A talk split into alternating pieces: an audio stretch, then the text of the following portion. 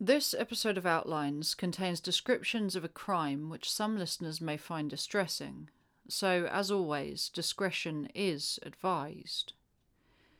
It's New Year's Eve of 1976, and members of the old time dance club for the market town of Swaffham, the civil parish of the Breckland district of Norfolk, are gathered in the Swaffham assembly rooms to see the old year out in style about a hundred people are present as Joan and Terry McQuaid lead a modern sequence dance to music played by the Pedlars Ensemble. Later, before the new year would be brought in with the sound of a hundred voices joining to sing Auld Lang Syne, Jack Howes and Company presented what the Lynn Advertiser described as a gruesome cabaret involving a headless woman. This is not a folk tale, though there are legends which haunt the local area. If you look at an old Ordnance Survey map, and for some reason your eyes fall south of Swaffham, between there and the little village of Cockley Cley, you might spot a place in the midst of the countryside marked cryptically as Bride's Pit. According to a 1972 book entitled Ribbons from the Peddler's Pack, Bride's Pit was once the location of a fathomless pool, and the name a corruption of Bird's Pit, changed with the legend of a couple returning from their wedding one dark night, only to find that their horse drawn coach was plunged into the pit and the bride drowned. I see Bride's Pit while scouring an old OS map of the area looking for an unmarked location. I know that the spot is somewhere not far from the road between Swaffham and Cockley Cley, and that in 1974 it was opposite RAF Marham's rifle ranges on the way to a place called Brakehill Farm, on the expansive land of Cockley Cley Hall, which was owned by the family of Sir Peter Roberts, a former Conservative Party politician. The roads from Swaffham extend like a spider's web, with the town at the very centre and the place I'm searching for is just off of an unnaturally straight path between Cley Road and Brandon Road. Nowadays, if you use Google Maps, you won't find the Brakehill track marked by anything more than a thin white line. But if you visit the area and pull over on the Brandon Road side of the path, a sign reads Brakehill Public Footpath to Cley Road, one mile. The day I visit, it's December, and the winter landscape is dramatically different to how it would have been in August of 1974, the month in which this case begins. The day my partner and I drive there, it's mostly overcast and seems to be threatening rain. After finding the Brandon Road sign, we attempt to drive around the Cockley Cley side of the path. After finding the Brandon Road sign, we attempt to drive around to the Cley Road side of the path, this isn't as easy as we were expecting. Cley Road is closed at the Swaffham end, and our satnav, which is set to navigate the quickest available route, sends us on a four mile detour around winding single track country lanes and an avenue of tall pines which twist and curl their limbs above us. The detour takes us in a semicircle from Swaffham to Cockley Cley, which is one of those places that are no more than a small triangle of houses, and you'd barely register as a village if you didn't know it already was. When we finally reach Brake Hill, we have to pull over on the muddy, rutted entrance to the path. I'm taken with the landscape, which is mostly cultivated wintergreen fields and silver puddles which reflect the shifting sky. Despite its proximity to Swaffham, and probably influenced by our four mile detour, this location feels incredibly remote, while researching the case, I found the local news section of the Lynn Advertiser and squashed between hefty paragraphs for places like Clenchwarton and Creake. The section for Cockley Cley read Mr. H. Banner of Clifton Villa, Swaffham, saw a wheatear on Cockley Cley Heath on March 12th. As I stare along the muddy path of Brakehill, I try to imagine the very different scene which occurred there about 150 to 200 yards away from the Cley Road on Tuesday, the 27th of August 1974. It was between 6am and 7.15 that a farm worker and his son were on their way to work at Brakehill Farm when they spotted something unusual laying on the dense willow herb and bracken of the heathland. Hidden under a light brown plastic dust cover which bore the marking NCR in gold letters, there lay a terrible discovery. Dressed in a pink Marks and Spencer nightgown was the body of a woman. The woman was well built, aged between 23 and 35. Her arms were rope bound behind her back and her legs bent at the knees. But worst of all was the fact that the woman's neck vertebrae had been sawn right through, and that her head was nowhere to be seen. Forty seven years later, despite the emergence and advances of DNA technology, the headless woman at Cockley Cley still remains unidentified, and her killer has never been brought to justice. I'm Jess Carter, and this is a Patreon exclusive episode of the Outlines podcast.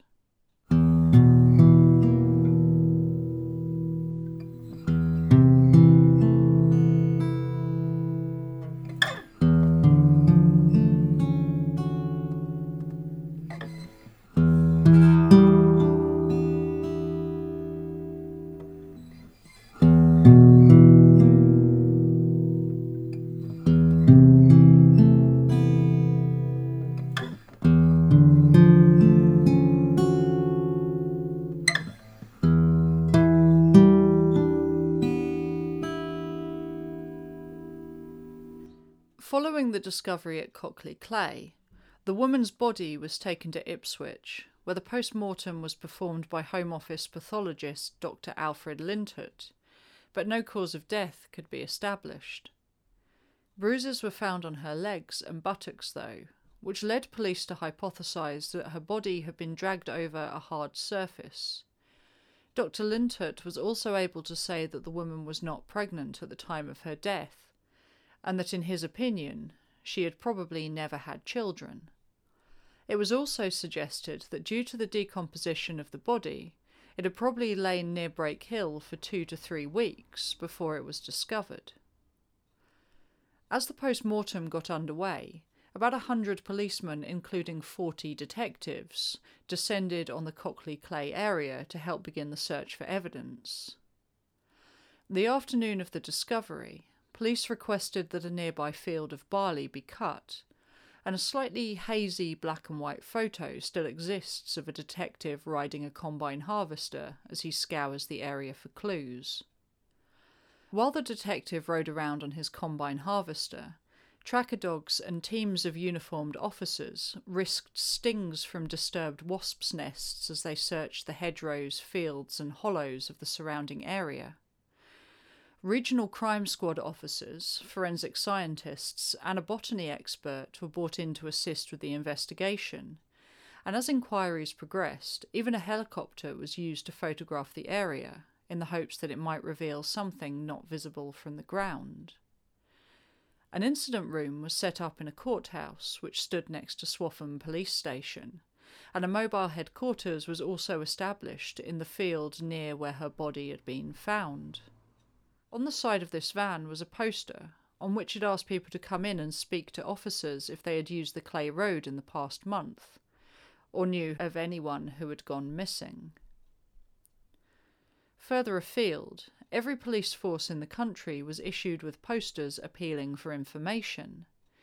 The posters, headed Murder, showed a woman in a nightdress with a question mark where her face should be. They read, on August the 27th, 1974, the body of a woman was found near Swaffham. She was at least 23 years of age, about 5 foot 1 inches tall and well built. She was wearing only the pink nightdress shown. So far, she has not been identified. In large red letters, the poster appealed for anyone with any information to contact the incident room at Swaffham with details.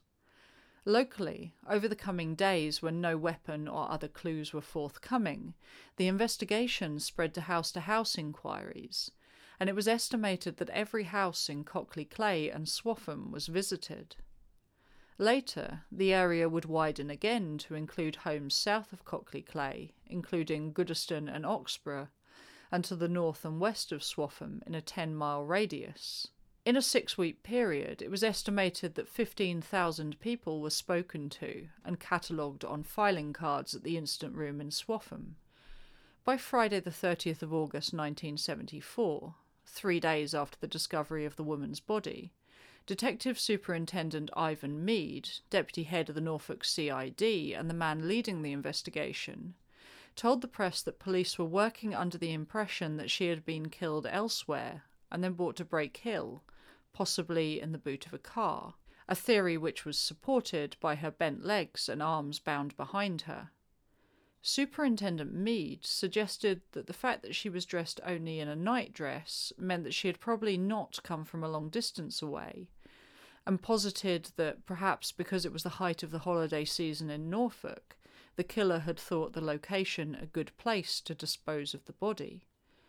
Superintendent Mead appealed for anyone who may have seen something to come forward and said they might have seen a vehicle parked strangely, or something like that. I can say that having regard to the sort of place this is, people need to have no fear of coming to see us. It is reported that in these early stages, over a thousand separate lines of inquiry were investigated, and that Interpol and the FBI were also involved. It's not reported why the FBI and Interpol were brought in, but if I had to guess, it would be something to do with RAF Marham's shooting ranges, which lay just opposite the Brake Hill track. The station was, at the time, reportedly home to many American servicemen.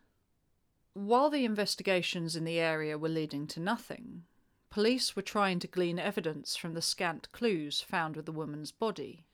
They began by releasing photographs of the distinctive plastic dust sheeting and the woman's nightie. The sheeting was made of a thin plastic material with one shiny surface and one matte. It measured 8 foot by 5 foot 6 inches and had NCR or National Cash Register's logo screen printed in gold letters in the centre. The sheet consisted of two panels which had been stitched and welded together. It was a slightly irregular shape and had a tear at the bottom left hand corner and two slits in the centre. The folds in the sheet appeared to be the original ones and led police to believe it had probably not been used much. A statement from the Times said that it may be that such a sheet is missing from a machine, but it is also possible that it has been used domestically or as a ground sheet. Nowadays, police say that they have fully exhausted all possible avenues related to the dust sheet, though it was found to be quite rare, having been manufactured in Dundee, in Scotland, at the British headquarters of the NCR, and was used to cover things like data processing machines. The subcontractors who made the sheeting manufactured it between 1962 and their reported closure in 1968, as well as the dust sheet, police also had the nightgown, which unfortunately proved to be a little less rare, having been one of a good selling line at Marks and Spencer's, who estimated that 10,000 dozen were made and on sale in their shops between 1968 and 1970. I'll include a photograph of the nightie on Instagram for those of you who want to see it. I think it's safe to say that nighttime fashions have come a fairly long way since then. The only other clue to the woman's identity was the rope with which her body had been tied. In January of 1975, after Mr. Leslie Allwood, the coroner at the inquest, had just recorded an open verdict, Superintendent Mead spoke to the press. He thanked them for their help in attempting to assist the police in finding leads and reminded them that all they had to go on was the nightdress, the body itself, the plastic sheeting, and the bindings. He went on to add, the bindings were of such a common nature that it was hopeless to try and trace the source. With time, we now know that this isn't entirely the case. Speaking in an interview with the Eastern Daily Press in January of 2016, DCI Andy Guy told the paper the rope used to tie the victim up was unusual, as it contained a non standard makeup which would indicate a particular use. Further inquiries revealed that this type of rope was predominantly used in the agricultural business. An article from the Eastern Daily Press claimed that, like the cash register cover, this rope was also manufactured in Dundee. One of the most difficult things about approaching this case has been compiling an episode without knowing anything about the victim. It's so tough to read of a person being left in such a fashion and have nothing to offer in the way of biography or humanity to give to the person. In a 2016 article from the BBC entitled England's Unclaimed Dead and the People Trying to Give Them a Name, DCI Andy Guy spoke about the woman at Cockley Cley and told reporters, I feel I know her. I really do because I know so much about her. And it's true. He does. Over the years, advances in science have gone a long way towards being able to pinpoint where she might have come from and the kind of life she might have led. On the 16th of April 2008, the woman's body was exhumed and a DNA sample obtained. Following this, the Norfolk Police website reports that over 470 women from all over the country and further afield, who were reported missing in the early 1970s, have been traced and eliminated. Where the person themselves could not be found, DNA was taken from the closest living family member and compared to the sample taken from the Cockley Cley woman. While no one has yet been matched, police keep the sample on file and are still hopeful that one day a link may be discovered. As well as the DNA sample, the cold case team drafted in a forensic anthropologist to examine the bones. Some water had passed through the grave, and so they did have slight wear. But unlike Dr. Lintott, who performed the initial post mortem, the anthropologist was able to say that there was evidence that the woman's pelvic girdle had widened, which was an indicator that she may, at some point, have given birth. This means that many of the women traced by the Norfolk and Suffolk cold case team after the exhumation would never have been looked at during the original investigation, due to the belief that she had never previously given birth. The final test carried out by Andy Guy's team was an isotopic analysis, which was used to help identify areas in which she could have lived. This analysis led the two expert scientists leading the study of her isotopic makeup to conclude that the woman had probably spent time in Central Europe this is an area which encompassed Denmark, Germany, Austria, and northern Italy. Another feature of this study was the revelation that the woman's diet appeared to be predominantly fish or shellfish.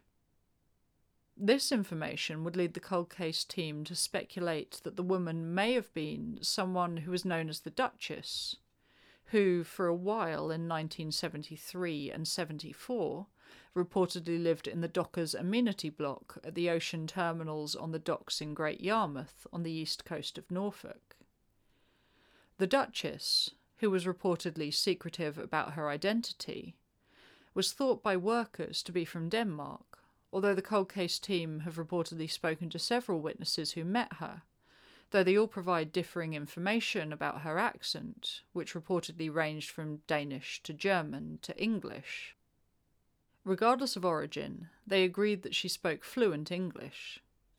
According to the Great Yarmouth Mercury, the Duchess would use roll on, roll off ferries in the company of lorry drivers and regularly travelled between Denmark and Yarmouth. Regardless of the validity of this information, it is generally agreed that sometime between 1973 and 74, the Duchess disappeared from the docker's hut where she had been staying, leaving behind all her belongings. While it may be that the Duchess had nothing at all to do with the woman at Cockley Cley, police have not been able to rule her out from their inquiries. In the Eastern Daily Press interview, Andy Guy said that the discovery of the woman's shellfish diet led them to one report of a woman known as the Duchess. He said, she was known to the people in Great Yarmouth area, but one day just disappeared. It sounds as if someone in 1974 was responsible for reporting the missing Duchess, and there is some credibility to the story, albeit not necessarily a link. It appears as if by this point in the investigation, there is little more that can be done until police can find a DNA match, or until someone new comes forward with information concerning a missing person. DCI Andy Guy has told papers I believe the victim was murdered in the first or second week of August 1974, so I would ask members of the public is there a female relative, friend, neighbour, or colleague who disappeared about this time and has not been seen since? This would apply even if you reported her missing to the police at the time. It's difficult to imagine the kind of person who might go missing and have no one report them gone. Even more so, to think of what kind of circumstances might lead a woman to end up dead in the way that the victim at Cockley Cley did. Unfortunately, all we really have is speculation.